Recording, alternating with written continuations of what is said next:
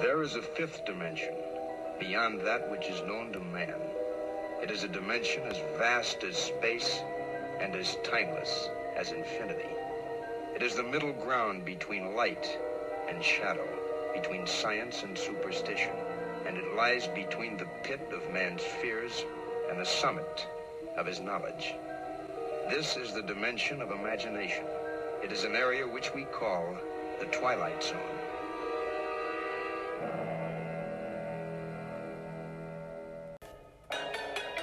You're traveling through another dimension.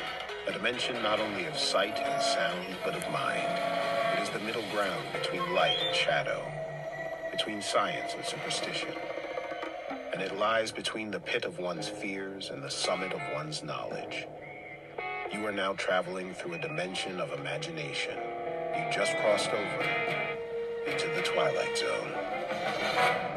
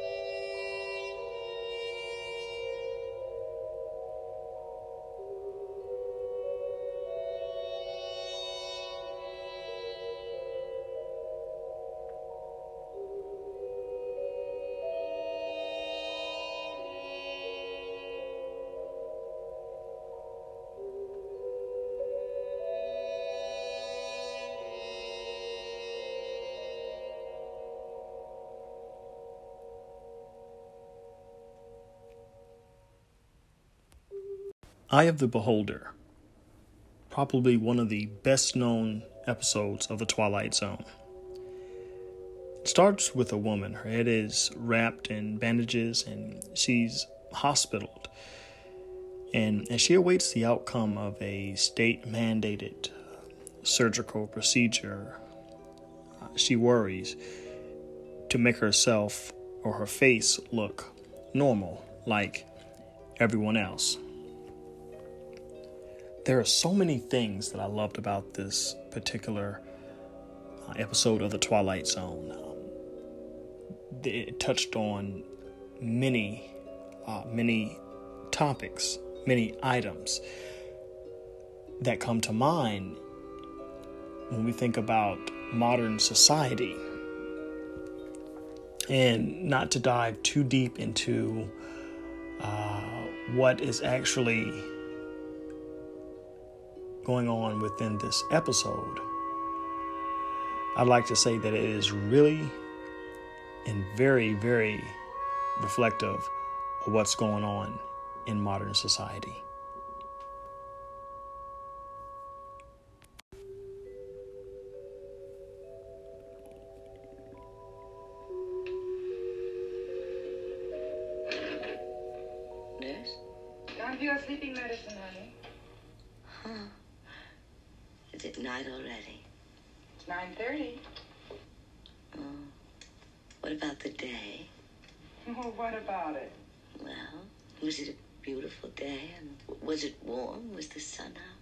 Kind of warm. Yes.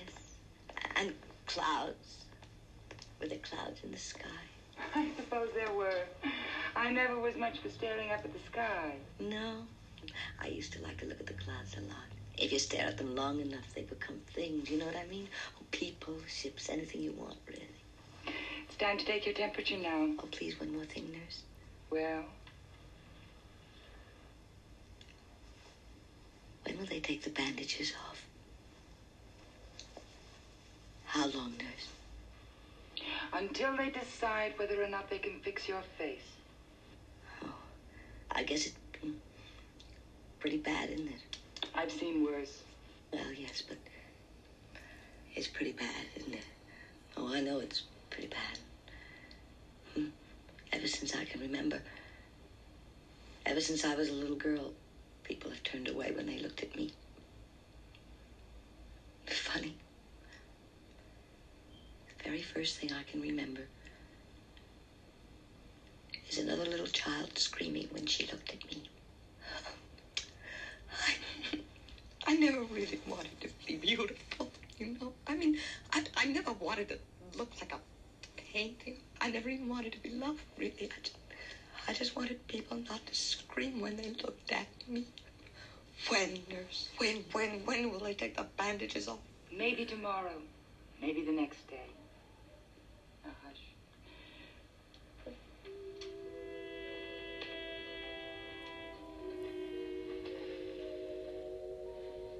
Been waiting so long now. It doesn't really make much difference whether it's two weeks or days now. Does it?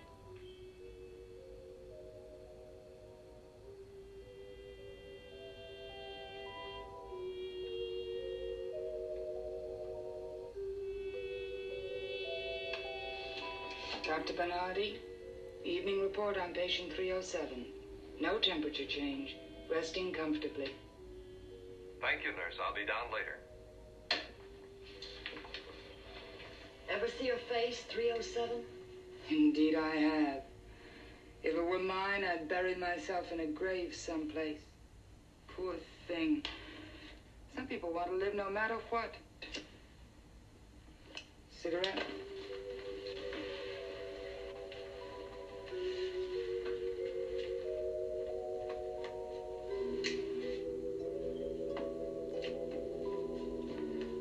Suspended in time and space for a moment, your introduction to Miss Janet Tyler, who lives in a very private world of darkness.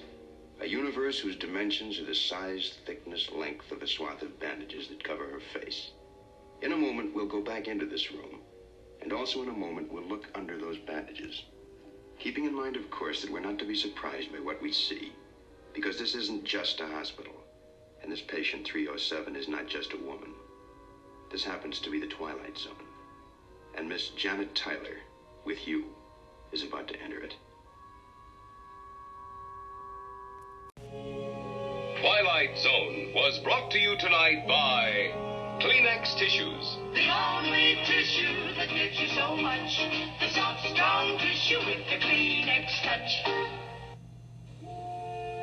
The Twilight Zone is brought to you tonight by the perfect coffee on the modern scene.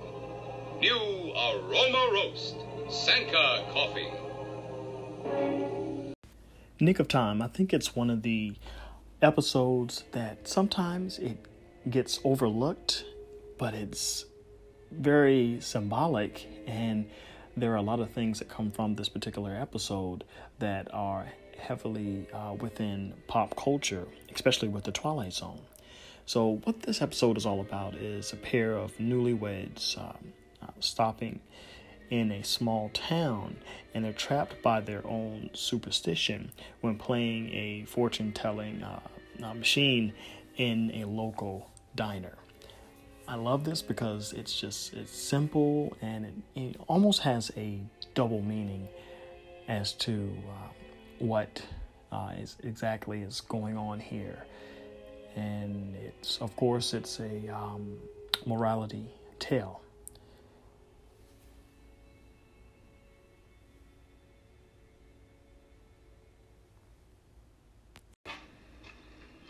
How long is this going to take?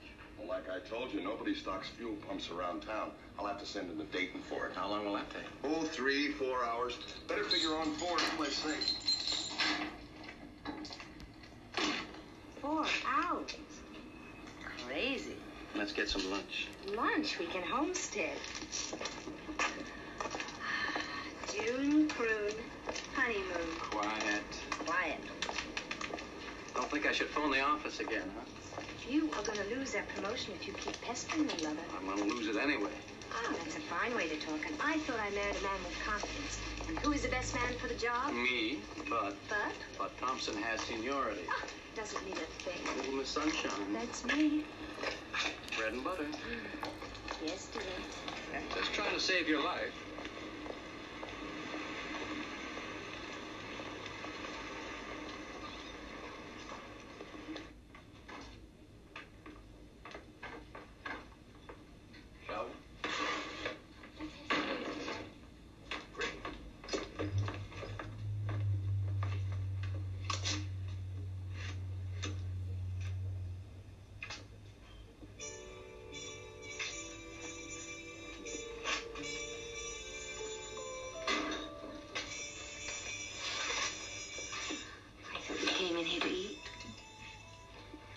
Did.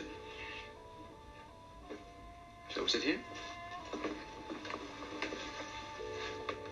Well, what have we got here? The Mystic Seer. The what? Well, let's try it, shall we? Have you got a penny, huh? So, What'll we ask it? I don't know. I got it. What? Does anything exciting ever happen around here?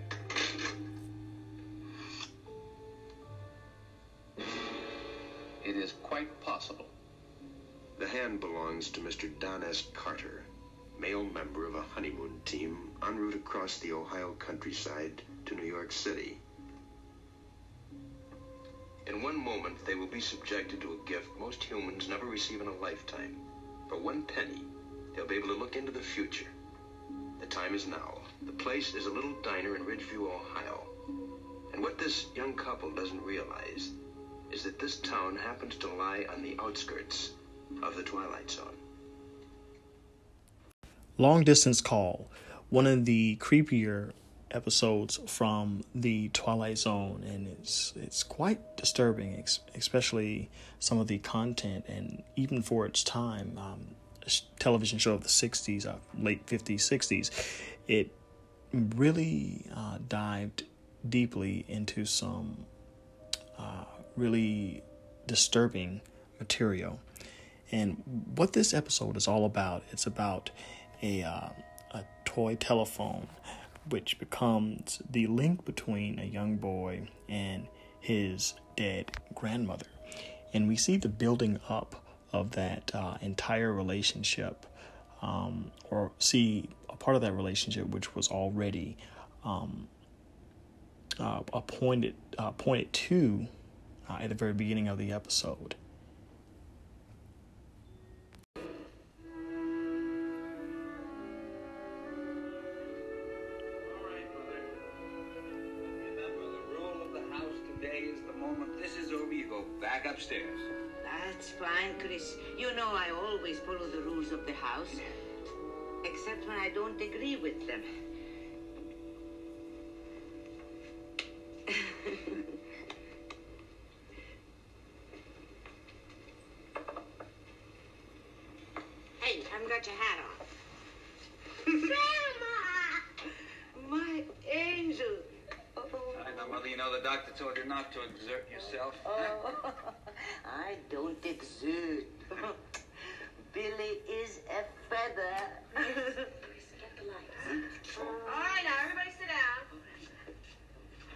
Billy, shut your eyes. Hey, Mother. Don't open them till I tell you to. Happy birthday, Billy. Open them. Happy, birthday. birthday, Billy. Isn't that beautiful? Mm. No, no, no, no, no. Wait, Billy. Wait, my boy. First, you have to blow out the candles, or it's no good. Now, you take a deep breath, like, and then blow them out, all of them. Now, Oh, very good. You make a wish.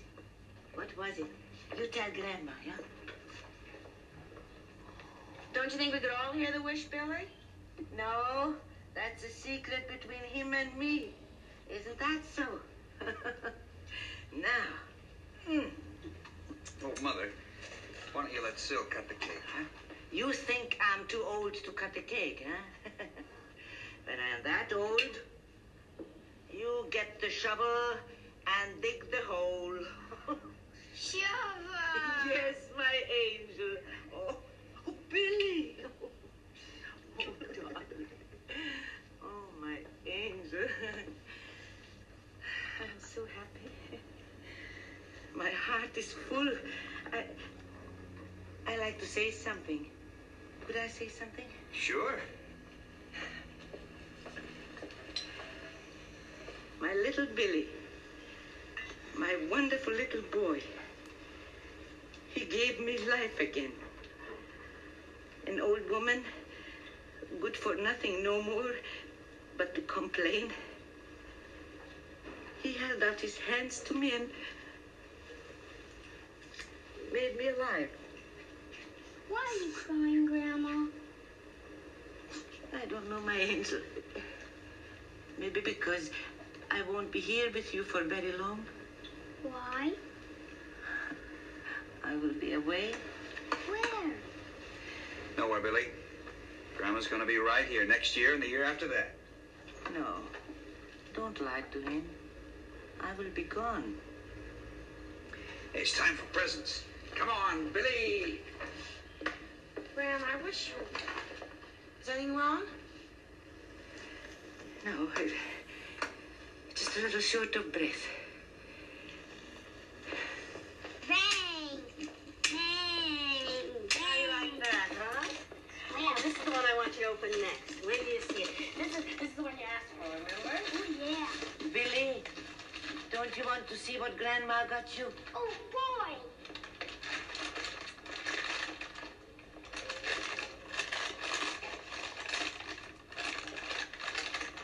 A telephone! For us, Billy, for you and me. So you can always talk to Grandma, even when she's not here.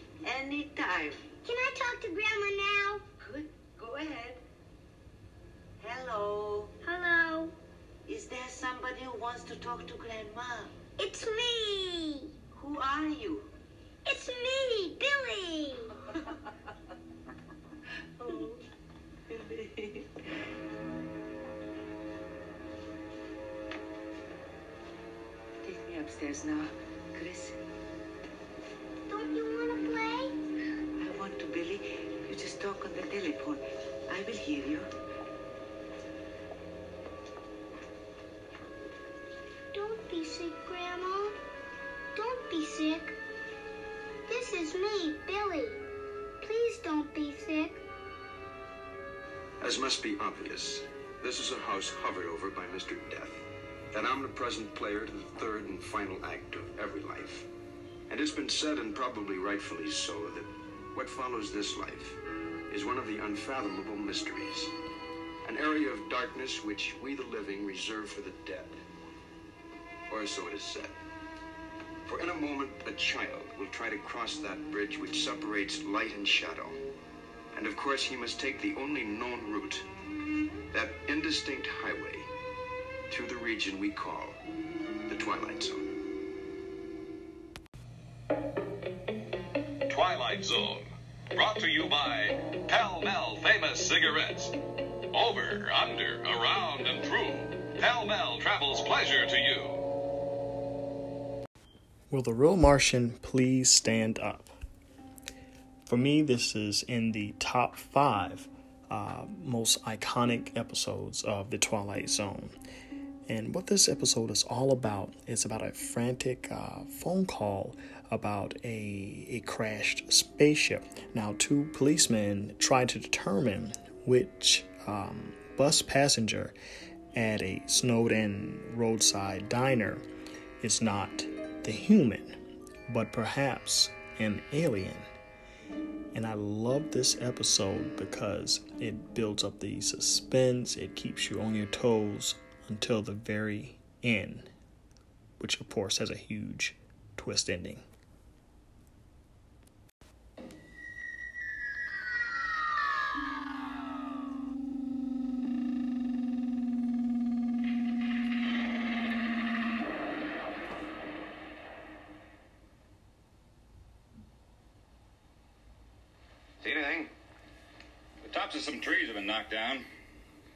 Something hit that pond. Whatever it is, it'll be under the ice till next spring. A meteor or something, probably. I better check in. That woman who phoned said something about calling out the National Guard.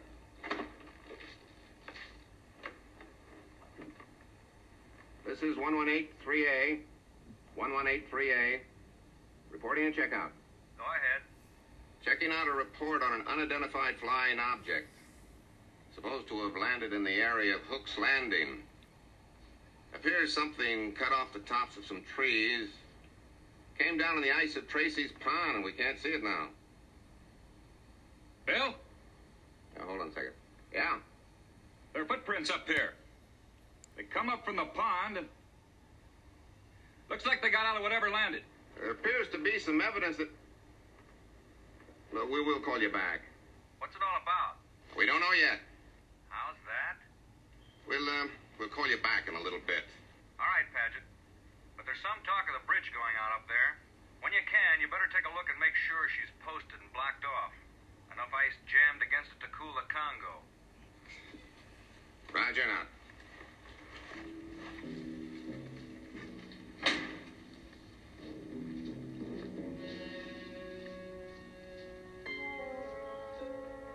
No question about it.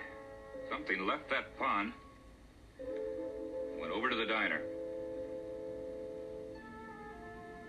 Looks like a bus in front of that diner. You don't suppose it came out of that pond, do you? Very funny. It's all right. Let's leave the car and follow these tracks. I want to be sure they lead to the diner. Wintry February night, the present. Order of events, a phone call from a frightened woman, notating the arrival of an unidentified flying object. Then the checkout you just witnessed with two state troopers verifying the event, but with nothing more enlightening to add beyond evidence of some tracks leading across the highway to a diner. You've heard of trying to find a needle in a haystack? Well, stay with us now, and you'll be part of an investigating team whose mission is not to find that proverbial needle. No, their task is even harder. They've got to find a Martian in a diner. And in just a moment, you'll search with them because you've just landed in the Twilight Zone. The Twilight Zone is brought to you by the new Polaroid 10 second automatic camera. Only three buttons to push. One, two, three. And in just 10 seconds, a finished picture. The Shelter. It's a very uh, prolific episode that really stands the test of of time. And there are so many things that can be taken from this episode, and I just love uh, Rod Serling's opening narration on this particular uh, episode. And what this episode is all about is about basically a um, as a neighborhood scrambles to prepare for an impending nuclear attack, everyone starts to turn against the one family that installed a bomb shelter. And unfortunately, um, as we've seen at the very beginning, there's a uh, party for the main character, and everyone seems to be all loving and happy. But how quickly things uh, change when this um, possible nuclear attack is on the horizon, how everyone turns against uh, each other and things change. And as it said, it's definitely a morality uh, tell.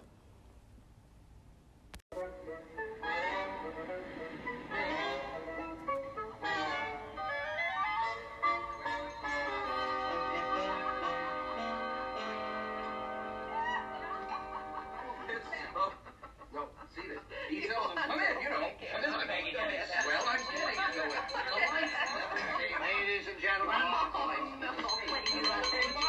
Ladies and gentlemen, may I have your attention, please? Not for what? What is this? What is this? Now, no birthday celebration is complete without an after-dinner speech. Oh, oh, no, Jerry. And so, let's get to the business at hand. The honoring of Dr. William Stockton. Now, Jerry Harlow, Who today is one year older admits to being over 21. and who, in the short space of 20 years, has taken care of not only us, our children, but even our grandchildren. Whose grandchildren? As a matter of fact, I doubt if there's a single person in this room who still does not owe the good doctor for a visit or two. What about the hammering at all hours of the night? That's another thing we owe him for. Ah, yes, yes. The good doctor's bomb shelter. Well, I'm afraid we'll have to forgive him for all that. Despite the fact that what the doctor thinks of as far-sightedness on his part has been a real pain in the neck to the rest of us, what with all the, the uh, concrete trucks and the, the nocturnal hammering and, and all the rest of it. That's better. Well, at any rate, when Grace, Grace mentioned that it was the good doctor's birthday, we all decided to take a hand in the proceedings. Yeah, I had an idea something was going No, on. you didn't. Oh, I know. Oh, yes, I oh, did. And, Doc, as a little personal aside, I'd like to conclude this way. That'll probably be the best part of the speech. Doc, you're a very beloved fellow, and rightly so. And you may not have the biggest practice in medical history. That's true. But I can assure you there isn't a single sawbones in the entire 50 states whose patients have such a regard, such affection, such respect for their man with the little black bag as we do for ours. You dirty dog. First a uh, surprise party, which I abhor, and then that sloppy, sentimental speech. You ought to be ashamed of yourself. Pretty good, Bill. Everybody seemed to like it. Coffee in the other room, huh? Oh, yes, Wally, what is it? The picture went out on the TV set. and There was some kind of goofy announcement. Something Hold it, everybody. Hold it. What did you say, Paul? Well, the announcer said something about turn to the CONELRAD station on the radio. Are you sure that that's what you heard, Polly? I didn't hear wrong, Pop. That's what he said. He said turn to the CONELRAD station, and then everything went completely blank. you know that because one of mine won't me have any. Repeating that. Four minutes ago, the President of the United States made the following announcement. I quote, At 11.04 p.m. Eastern Standard Time, both our distant early warning line and ballistics early warning line reported radar evidence of unidentified flying objects flying due southeast. As of this moment, we have been unable to determine the nature of these objects, but for the time being, in the interest of national safety, we are declaring a state of yellow alert. Civil defense authorities request that if you have a shelter already prepared, go there at once. If you do not have a Come on, shelter, Marty. use your time to move supplies of food, water, medicine, and other supplies to a central place. Keep all windows and doors closed. We repeat, if you're in your home, go to your prepared shelters or to your basement.